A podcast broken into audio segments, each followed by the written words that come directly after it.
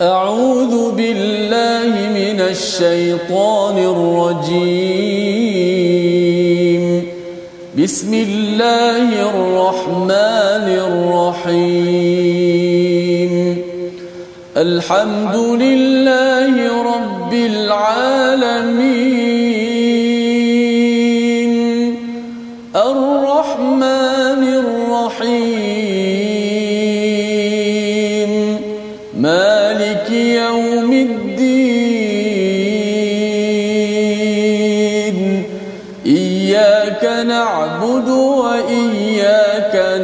نستعين اهدنا الصراط المستقيم.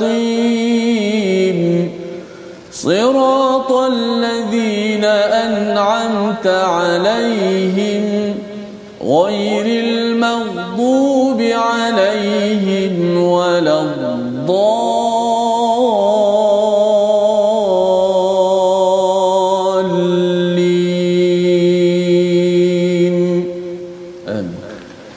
Assalamualaikum warahmatullahi wabarakatuh. Alhamdulillah wassalatu wassalamu ala Rasulillah wa ala alihi wa man wala syada la ilaha illallah syada Muhammadan abduhu wa rasuluhu. Allahumma salli ala sayidina Muhammad wa ala alihi wa sahbihi ajma'in. Amma ba'du. Apa khabar tuan-tuan dan puan yang dirahmati Allah sekalian? Kita bersyukur pada Allah Subhanahu wa taala pada hari yang berbahagia ini.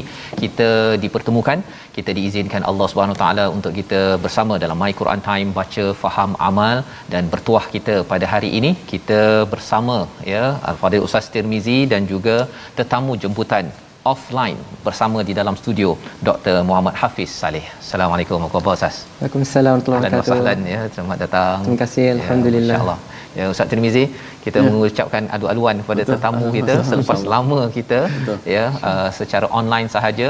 Allah mudahkan dan uh, kita doakan Ustaz ya diberikan afiah uh, kesihatan kepada semua tuan-tuan sekalian agar kita dapat mengulang kaji halaman 312 hingga 317 pada hari yang berbahagia ini. Jadi uh, kita ingin sama-sama ya sama-sama uh, belajar daripada Dr. Muhammad Hafiz yang banyak pengalaman ya di luar negara, dalam negara ilmu qiraat, ilmu tafsir pelbagai perkara. Kita nak melihat uh, apakah ya yang pernah kita belajar untuk kita sama-sama cerahkan daripada surah Taha pada halaman 312 di hujung uh, di atas itu adalah uh, berkaitan dengan surah Maryam ya conclusion kesimpulan di mana Allah menyatakan bahawa kalau kita beriman beramal soleh Allah masukkan Allah tanamkan pada diri kita wudda ya satu kasih sayang yang menyebabkan kita walaupun saya berjumpa dengan Dr Muhammad Hafiz ni kali pertama kot ya eh, dengar nama selalu tapi alhamdulillah rasa uh, wudda itu harapnya juga apabila kita bersama di sini dan juga sampai di akhirat sana. Dan bagaimanakah untuk kita membina iman itu sudah tentunya daripada panduan daripada al-Quran. Sebabnya kita nak baca uh, ayat yang pernah menggegarkan Saidina Omar menyebabkan beliau memilih untuk kembali pada agama fitrah ayat 1 hingga 5. Kita baca bersama dengan Ustaz Tirmizi. Silakan Ustaz. Baik, insyaAllah kita mulakan uh, perbincangan kita My Quran Time baca faham amal. Asasnya perbincangan Al-Quran kita baca terlebih dahulu pada ayat uh, pertama hingga pada ayat kelima insya-Allah lepas tu dicerahkan uh, oleh uh, yang berbahagia bintang ataupun tetamu uh, jemputan kita pada hari ini Dr. Hafiz insya-Allah. Auzubillahi minasyaitanir rajim. Bismillahirrahmanirrahim.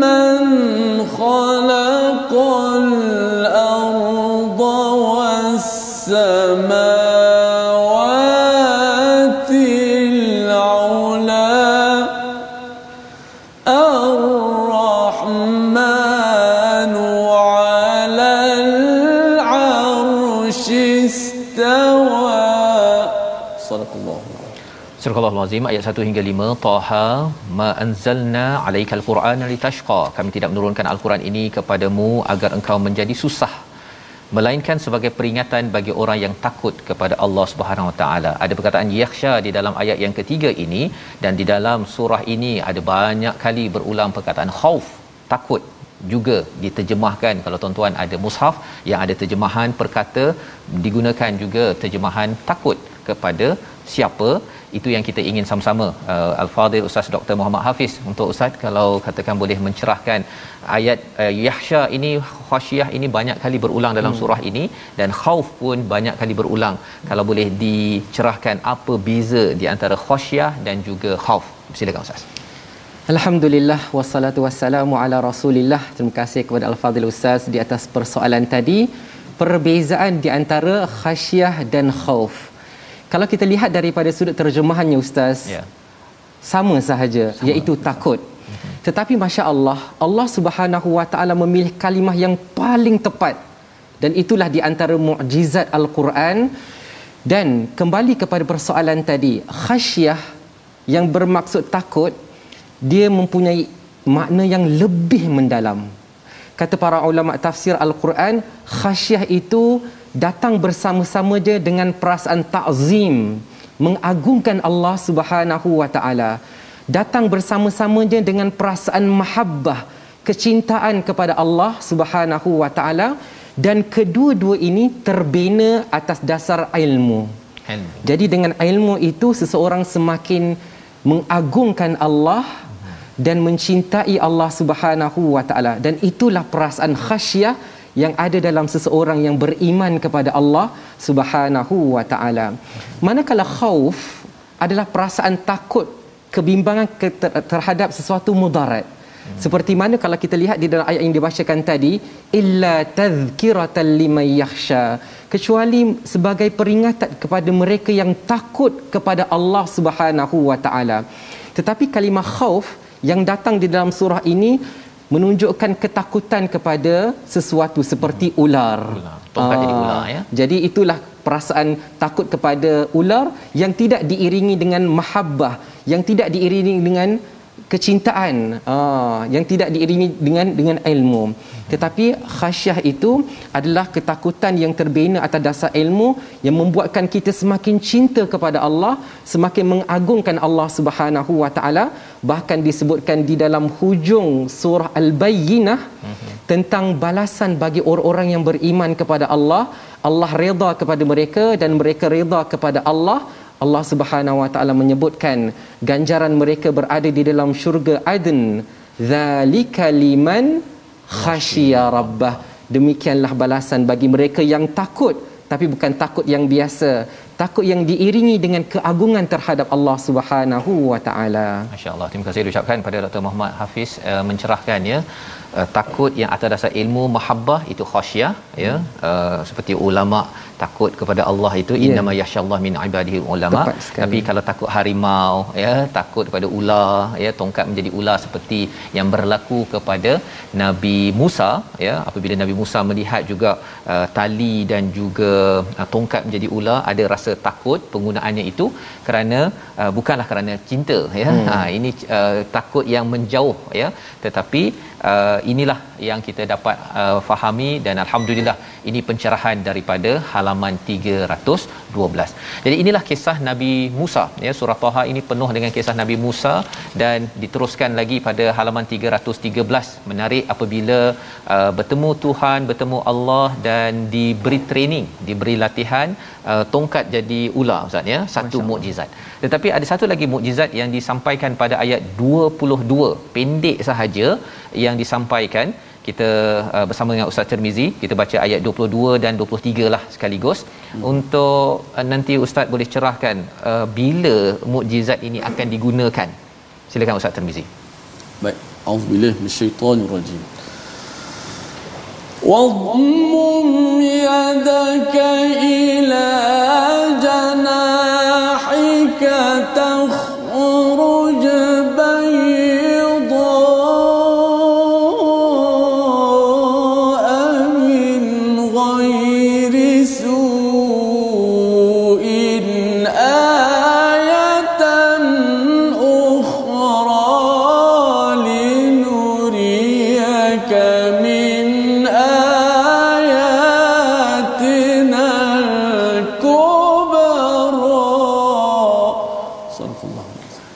Al-Azim ayat 22 dan 23 dan kepitlah tanganmu ke ketiakmu nescaya akan keluar cahaya putih yang tidak cacat sebagai mukjizat yang lain untuk kami perlihatkan kepadamu sebahagian daripada tanda-tanda kebesaran kami yang sangat besar.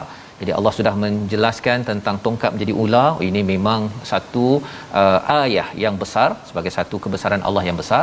Tapi ada satu lagi ustaz. Kalau ustaz boleh cerahkan kat sini uh, mukjizat Nabi Musa ini ada banyak ya. Tetapi yang kedua ini apa kaitannya dengan uh, mukjizat pertama dan diajarkan pula diberikan penekanan ketika Nabi bertemu Tuhan di Muqaddas Situa. Silakan.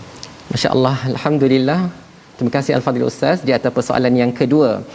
Berkaitan dua mukjizat yang Allah Subhanahu Wa Taala berikan kepada Nabi Musa alaihi salam dan sebagaimana kita tahu bahawa peristiwa ini berlaku apabila Allah Subhanahu Wa Taala berbicara dengan Nabi Musa alaihi salam di satu lembah yang bernama Lembah Tua. Baik. Mukjizat yang pertama adalah apabila Allah Subhanahu Wa Taala perintahkan Nabi Musa alaihi salam untuk mencampakkan tongkatnya lalu berubah tongkat tadi menjadi ular yang besar.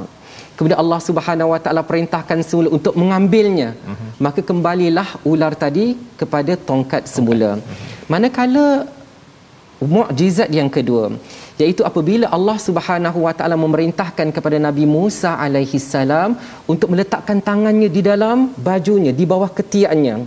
Dan apabila Allah perintahkan supaya dikeluarkan lalu terpancarlah cahaya putih yang sempurna. Uh-huh. Jadi disebutkan bahawa dua mukjizat tadi satu mukjizat yang bersifat luaran. Luaran. Ya yang dapat dilihat oleh Nabi Musa alaihi salam yang terasing daripada jasad Nabi Musa. Sedangkan tangan yang mengeluarkan cahaya putih yang sempurna itu adalah mukjizat yang ada pada diri Nabi Musa alaihi salam dan kedua-dua mukjizat ini berfungsi untuk meningkatkan keyakinan kepada Nabi Musa alaihi salam dalam apa jua keadaan pun Allah Subhanahu wa taala pasti akan memberikan bantuan kepada Nabi Musa alaihi salam.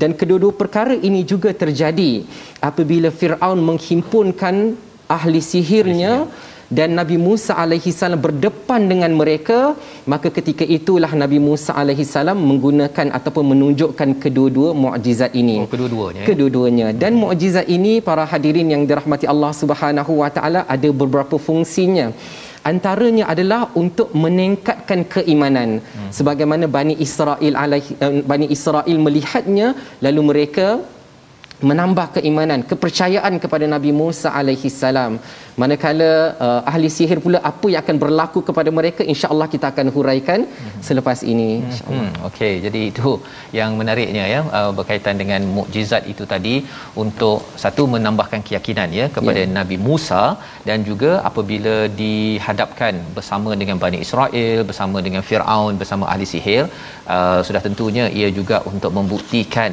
Uh, kebesaran Allah Subhanahu Wa Taala al-kubra ayatin al-kubra sebentar tadi agar uh, kita dapat ya uh, kaumnya kembali beriman kepada Allah Subhanahu Wa Taala. Baik. Jadi alhamdulillah itu yang uh, disampaikan pada halaman 313 Nabi Musa minta agar dimudahkan urusan, dijelaskan percakapannya, difahami dan juga diminta uh, Nabi Musa minta agar dibekalkan pembantu ya Nabi Harun abangnya itu bersama dalam perjuangan. Dan pada halaman 314 ini Allah mengingatkan kita dengan beberapa ayat. Ayat 38 39 40 ya peristiwa-peristiwa sebelum Nabi Musa bertemu Allah Subhanahu Wa Taala sejarah beliau. Allah ingatkan ingatkan ingatkan dan diakhirkan dengan dengan ayat 41 yang pendek. Ha, jadi kalau minta Ustaz Tir baca 41 tu pendek sangat kan. Jadi oh. kita minta lah Ustaz Tirmizi membaca ayat 40 dan 41 ya 40 dan 41 dan kita akan lihat uh, mengapa ayat 41 itu istilah wastana'tu kali nafsi itu amat amat penting untuk kita ambil pelajaran kaitan dengan diri kita pada tahun tahun ini. Jadi silakan Ustaz Tir. A'udzubillahi minasyaitonirrajim. إذ تمشي أختك فتقول هل أدلكم على من يكفله؟ فرجعناك إلى بك كي تقر عينها ولا تحزن. وقتلت نفسا فنجيناك من الغم وفتناك فتونا فلبثت سنين في أهل مدين ثم جئت على قدر يا موسى واصطنعتك لنفسي Surah Al-Azim ayat yang ke-40 adalah salah satu daripada ayat Allah mengingatkan ketika saudara perempuanmu berjalan lalu dia berkata kepada keluarga Firaun bolehkah saya menunjukkan kepadamu orang yang akan memeliharanya maka kami mengembalikan kepadamu agar senang hatinya kepada ibumu agar senang hatinya dan tidak bersedih hati dan engkau pernah membunuh seseorang. Allah mengingatkan kepada Nabi Musa engkau pernah membunuh seseorang di Mesir dahulu lalu kami selamatkan engkau daripada kesulitan yang besar. Kami mengujimu dengan beberapa ujian yang berat lalu engkau tinggal beberapa tahun di Madian. Dengan kemudian engkau wahai Musa datang menurut waktu yang ditetapkan. Di situ Allah mengingatkan kepada Nabi Musa beberapa perkara daripada ayat 38 hingga 40 disimpulkan dengan satu perkataan yang amat hebat wastana'tuka li nafsi. Pencerahan daripada Dr Hafiz untuk kita ambil pelajaran pada diri kita tahun ini. Silakan. masya-Allah. Alhamdulillah. Terima kasih al-fadhil ustaz di atas persoalan berikut. masya-Allah sebelum ayat ini sebelum Allah Subhanahu wa taala berfirman wastana'tuka li nafsi beberapa ayat sebelumnya Allah Subhanahu wa taala menyebut satu persatu nikmat yang Allah Subhanahu wa taala berikan kepada Nabi Musa alaihi salam di antaranya bermula dengan Allah mengilhamkan kepada ibu Nabi Musa alaihi salam untuk meletakkan Nabi Musa di dalam tabut dan ke dalam sungai. Kemudian Allah Subhanahu Wa Taala juga berikan kelebihan kepada Nabi Musa sehingga mereka yang memandang Nabi Musa ada perasaan cinta kepada Nabi Musa alaihi salam sehingga Nabi Musa terselamat daripada ancaman Firaun dan beberapa nikmat lagi sebagaimana yang disebutkan oleh Al-Fadhil sebentar tadi. Masya-Allah. Kemudian bila mana Allah Subhanahu Wa Taala sebutkan wastana'tu kali nafsi, aku telah memilihmu untuk diriku.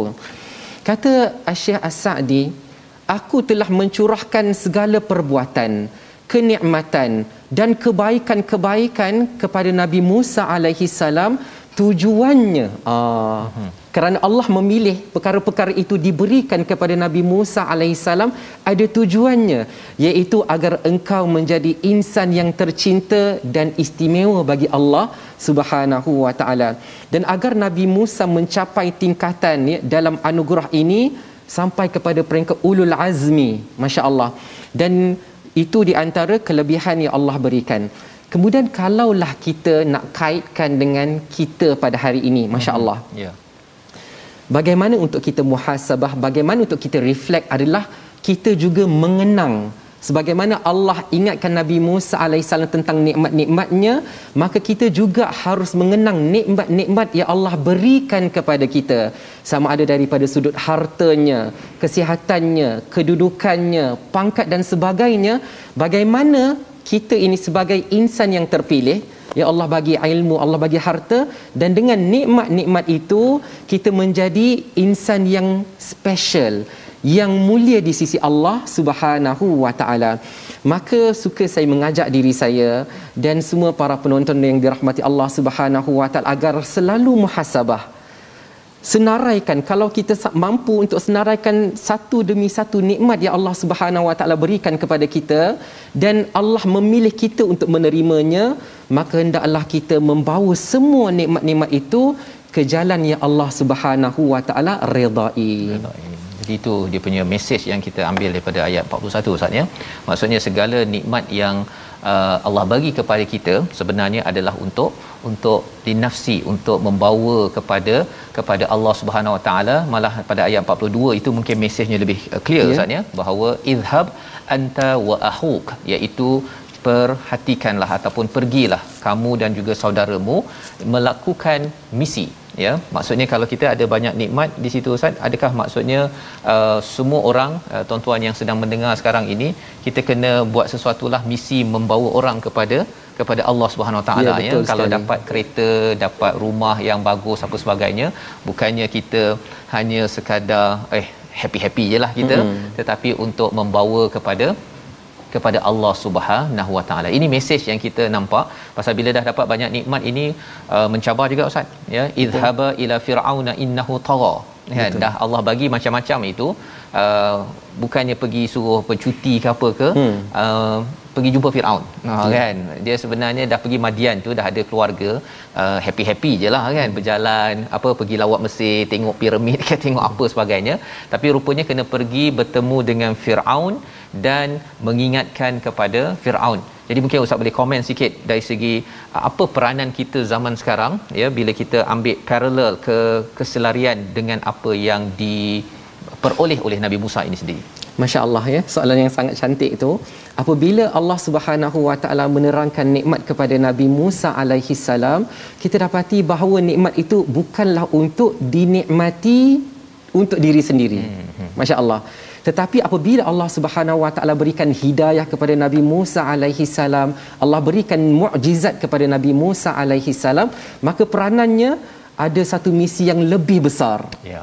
Bagaimana kita membawa hidayah yang Allah berikan kepada kita dan kita berkongsi kepada mereka yang lain, terutamanya mereka yang belum mungkin menjumpai jalannya.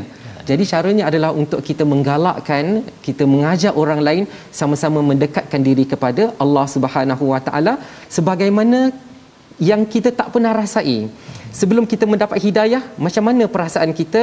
Dan setelah mana kita dapat hidayah macam itulah kita nak orang lain juga merasainya. Hidayah ini ya, ya. hidayah itu. ya. Jadi itu satu uh, pe- pelajaran penting ya di mana apabila kita diberikan macam-macam termasuklah paling tinggi hidayah ya Uh, kita kena pergi mengingatkan membantu orang lain merasai nikmat paling besar hidayah ini. Inilah yang boleh kita ambil pelajaran daripada kisah Nabi Musa sehingga halaman 314 kita berehat sebentar. Selepas ini kita akan menyambung halaman 315 bagaimana bila Nabi Musa menggunakan segala nikmat yang ada melaksanakan misi bertemu Firaun. Kita berehat. Kembali My Quran Time baca faham amal insyaallah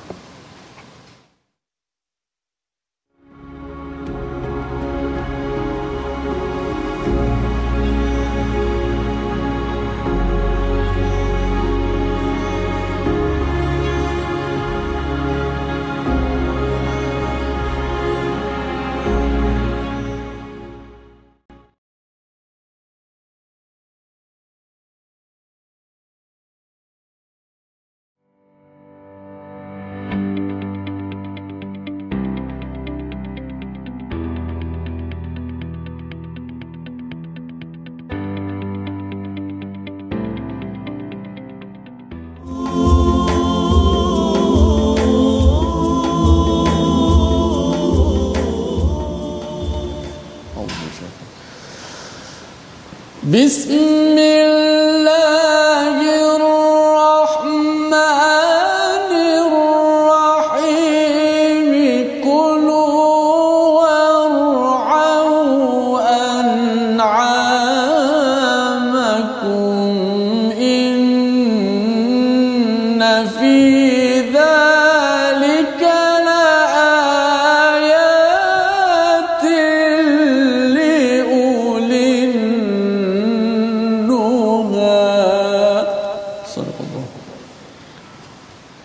Azim kita bertemu kembali dalam My Quran Time. Kita sesi ulang kaji bersama dengan Al-Fadhil Ustaz Dr. Muhammad Hafiz dan terima kasih diucapkan pada tuan-tuan yang sudah pun uh, share di Facebook ataupun di YouTube dan terus bersama pada hari ini. Mungkin ada yang terlepas pada hari Ahad hingga hari Jumaat.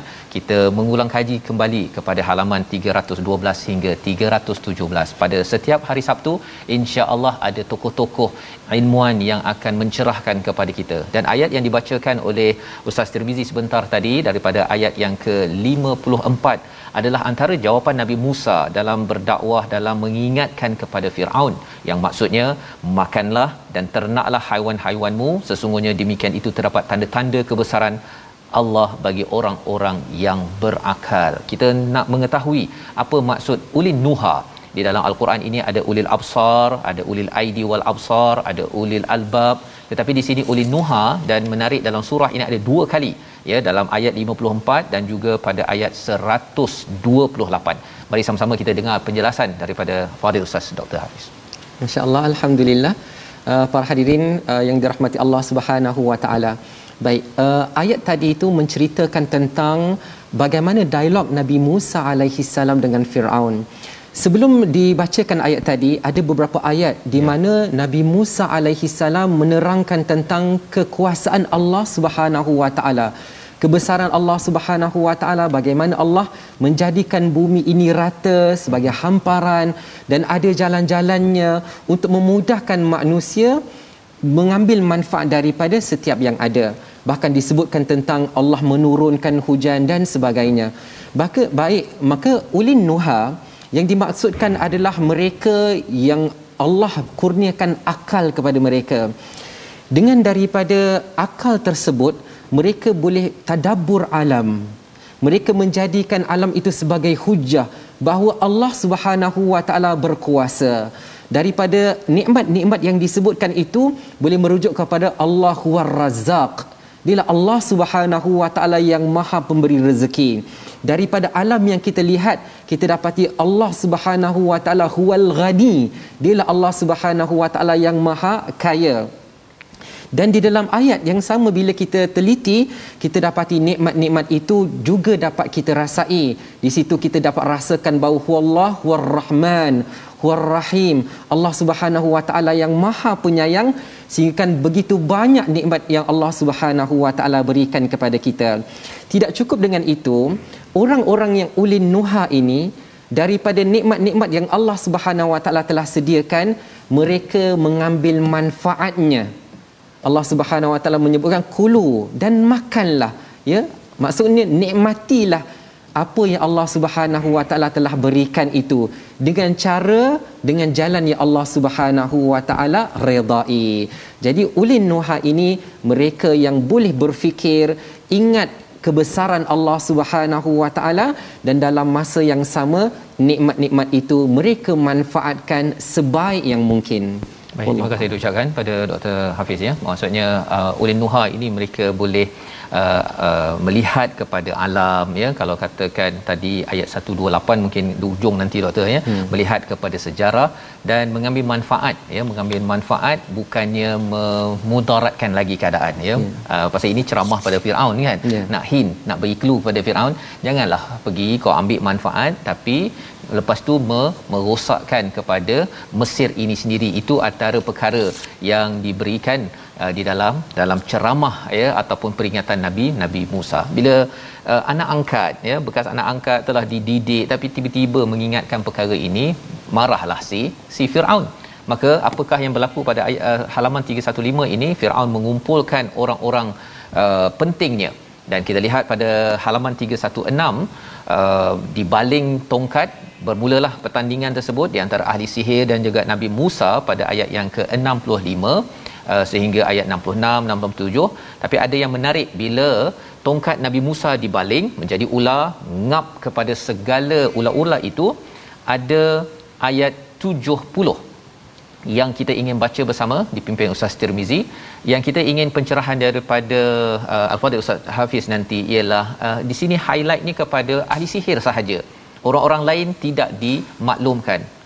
Kita nak memahami apa yang berlaku pada keseluruhan temasya pertandingan di antara Nabi Musa, Nabi Harun bersama dengan ahli sihir itu. Kita baca dahulu ayat yang ke-70. Silakan Ustaz. Baik, terus kita fokus pada ayat 70 surah Taha buku surat 316. Auzubillahi minasyaitonir rajim. Bismillahirrahmanirrahim. فألقي السحرة سجدا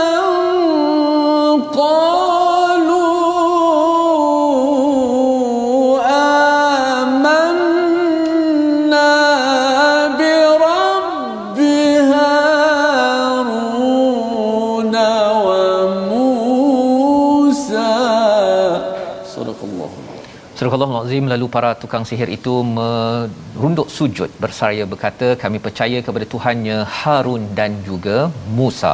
Banyak-banyak orang yang ada pada waktu itu doktor ya, ya. ahli sihir pula. Kita ingatkan ahli sihir ni paling jahat sekali kan. Dia sihir sihir sihir lepas tu dia dia pun rasa dialah yang orang yang paling paling hebat tapi dia sujud orang lain tak pula dinyatakan bersujud. Boleh uh, doktor jelaskan apa berlaku pada Firaun pada Haman ke Qarun kalau adalah Qarun waktu ini ya, ya ataupun rakyat Mesir Bani Israel kan yang ada pada waktu ini kalau ada kalau boleh doktor jelaskan. Okay, Masya Allah, Alhamdulillah perkara yang sangat menarik ya. Bila mana kita ceritakan satu peristiwa apabila Fir'aun telah kumpulkan ahli sihir di satu tempat yang disebutkan makanan suwa ya. Ha, dekat situ di, tempat adalah uh, tempat perhimpunan dan hari yang dipilih juga adalah hari yang menarik itu yaumuz zinah. Ya iaitu dikatakan sebagai hari perayaan hati uh, hari di mana rakyat di negeri Mesir tu bercuti sehingga kan dikumpulkan semua rakyat-rakyat ini untuk menyaksikan peristiwa yang besar ini. Daripada sudut Firaun menyangka bahawa itu adalah hari-hari kemenangan dia sedangkan dia tidak tahu bahawa Allah Subhanahu Wa Taala akan tunjukkan mukjizat yang hebat daripada Nabi Musa alaihi salam. Baik.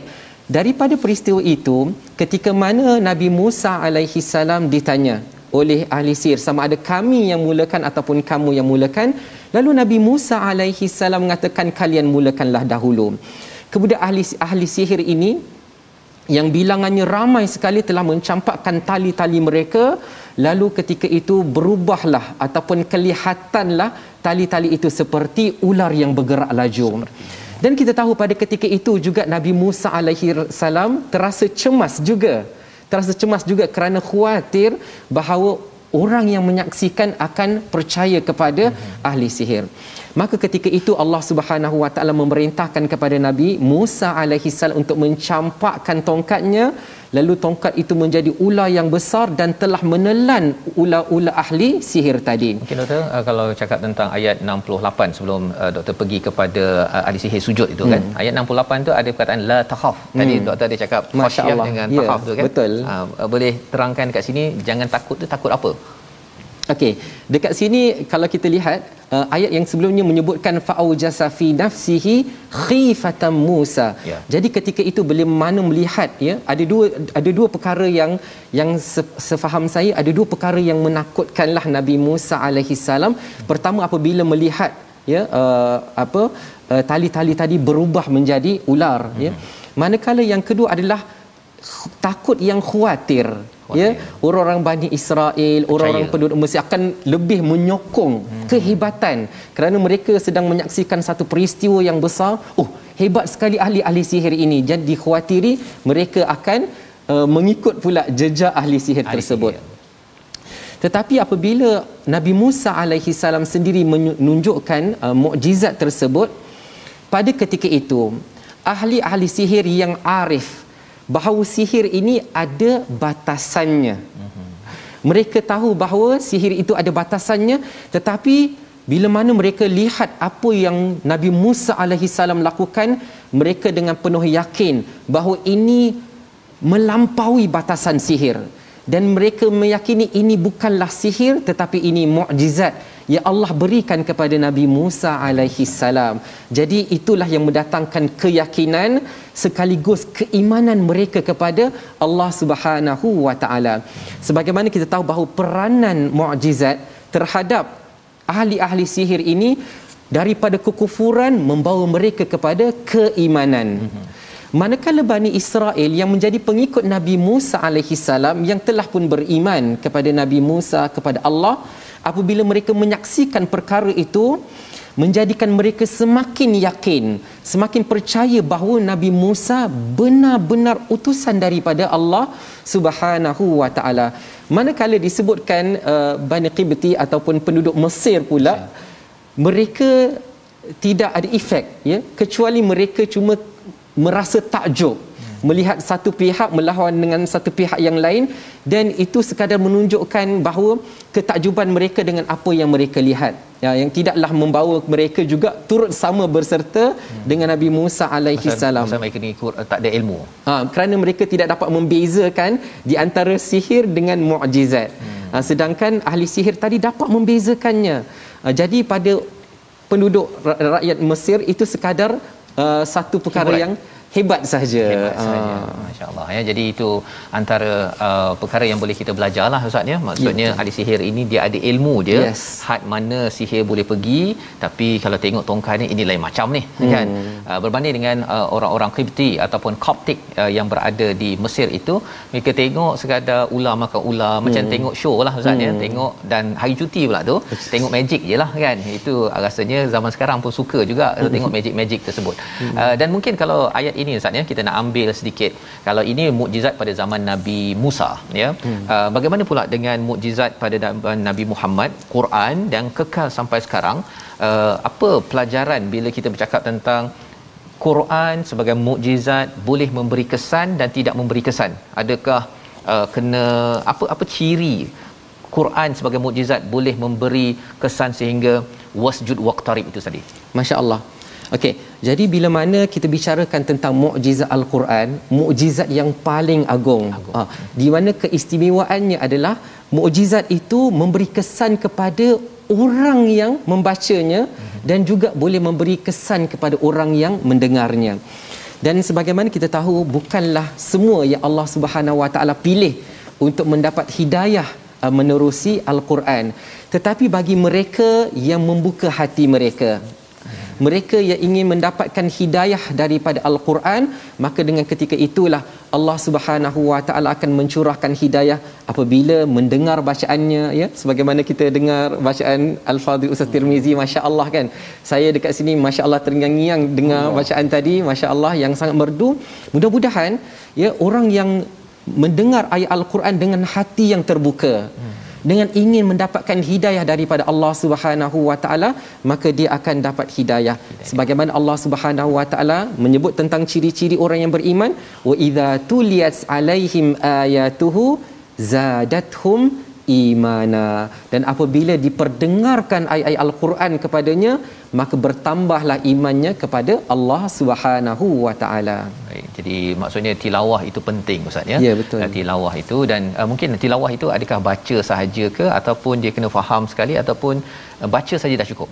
Masya-Allah ya. Masa ustaz uh, mengajar qiraat ni kan kita extra sikitlah kan. Bila kita katakan bacaan ni sudah tentulah ya Allah Subhanahu wa taala menurunkan al-Quran itu pakejnya bacaan bersama dengan kefahamannya sekali. Kefahaman. Ya, jadi apabila kedua-duanya bergabung, uh-huh. maka insya-Allah seseorang itu dapat menghayati dengan lebih mendalam tentang firman Allah Subhanahu wa taala kepada hamba-hambanya ya, insyaallah insyaallah ya jadi dengan ilmu inilah uh, sebenarnya uh, asas kepada tilawah dan uh, ialah amazing ya amazingnya uh, kepada ahli sihir ini bila dia sudah pun uh, beriman dia pula yang ceramah ya hmm. uh, kalau kita tengok kepada ayat yang ke 72 73 74 75 76 itu kerana mereka dah memang ada ilmu ya yes. cuma bila mereka ada ilmu yang tak berapa betul dibawakan ilmu yang yang mantap apatah lagi mukjizat ia menyebabkan mereka ini mengeluarkan potensi-potensi mereka menjadi pendakwah pada waktu itu walaupun selepas itu mereka di diancam bunuh oleh Fir Firaun.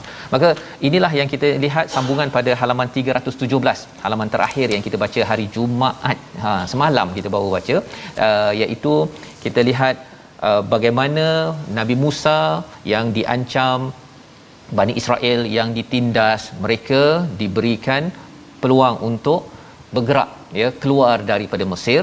Dan inilah yang kita lihat pada ayat 82 ada peringatan daripada Allah yang menarik. Bila mereka diberikan macam-macam diberikan manna wassalwa diselamatkan diberi janji. Tapi ada ayat 82 yang kita ingin baca untuk kita fahami apa mesej sebenar untuk kita juga. Kita sama-sama dibaca Ustaz Termizi ayat 82 eh?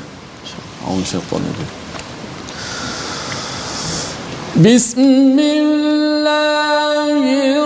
wa in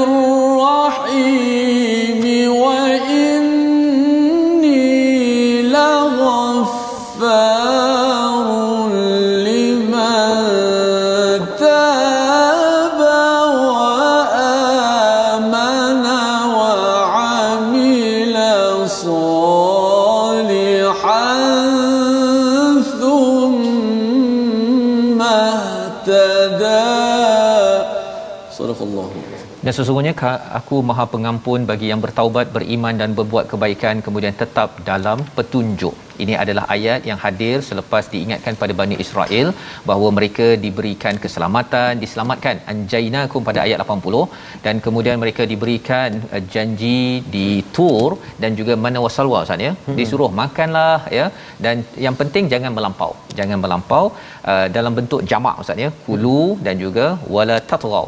Tetapi dalam ayat yang ke-82 ini ada mesej untuk uh, taubat, iman, amal tapi dalam bentuk mufrad Ustaz. Hmm. Tambah sikitlah ya hmm. dalam bentuk singular ataupun seorang-seorang sahaja. Yang tadi suruh makan ramai-ramai tapi ayat 82 tu seorang-seorang. Uh, pohon pencerahan daripada ustaz. Okay, Alhamdulillah wassalatu wassalamu ala Rasulillah.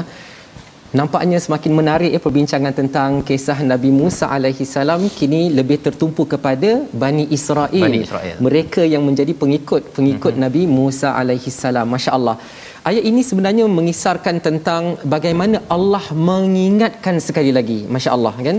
Uh, itu peringatan demi peringatan, nikmat demi nikmat sebagaimana kita sebutkan pada permulaan tadi. Nabi Musa. Allah sebutkan tentang nikmat kepada Nabi Musa alaihi salam. Sekarang Allah Subhanahu wa taala sebutkan dengan memanggil mereka ya bani Israel. Wahai bani Israel, qad anjainakum min aduwikum. Masya-Allah. Allah Subhanahu wa taala ingatkan tentang ancaman yang membuatkan mereka hampir-hampir saja terbunuh. Tapi Allah Subhanahu Wa Taala berikan nikmat keselamatan kepada mereka yang wajib mereka syukuri. Kemudian Allah Subhanahu Wa Taala juga sebutkan tentang kitab Taurat, ya kitab yang Allah Subhanahu Wa Taala turunkan. Jadi uh, Syekh As-Sa'di menyebutkan bahawa daripada nikmat-nikmat ini Allah Subhanahu Wa Taala telah gabungkan kedua-dua nikmat iaitu nikmat daripada sudut agama dan begitulah juga nikmat daripada sudut dunia. Ya kedua-dua mereka dapat merasakannya. Kemudian apabila Allah Subhanahu wa taala menyebutkan kulu min tayyibati ma razaqnakum Allah Subhanahu wa taala ya memerintahkan supaya mereka makan supaya mereka menikmati rezeki yang Allah Subhanahu wa taala tetapi ada batasannya iaitu wala tatghaw dan janganlah kalian melampaui batas padanya. Fayahilla alaikum ghadabi. Tetapi Allah bagi peringatan. Dengan nikmat-nikmat yang Allah berikan itu maka janganlah melampaui batas. Kerana sekiranya kalian melampaui batas maka Allah Subhanahu wa taala akan murka kepada mereka dan barang siapa yang Allah Subhanahu wa taala murka kepada mereka maka mereka akan dibinasakan oleh Allah Subhanahu wa taala jadi sebagaimana yang disebutkan tadi ini adalah berbentuk jamak eh, kepada hmm. semua mereka. Kemudian apabila Allah Subhanahu Wa Taala menyebutkan wa inni laghaffar ya Allah Subhanahu Wa Taala memberikan keampunan kepada mereka yang bertaubat kepada Allah Subhanahu Wa Taala. Baik.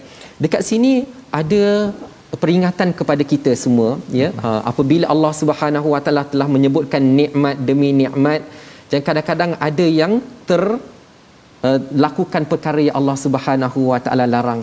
Maka datanglah firman Allah Subhanahu wa taala tentang keampunan daripada Allah Subhanahu wa taala. Baik.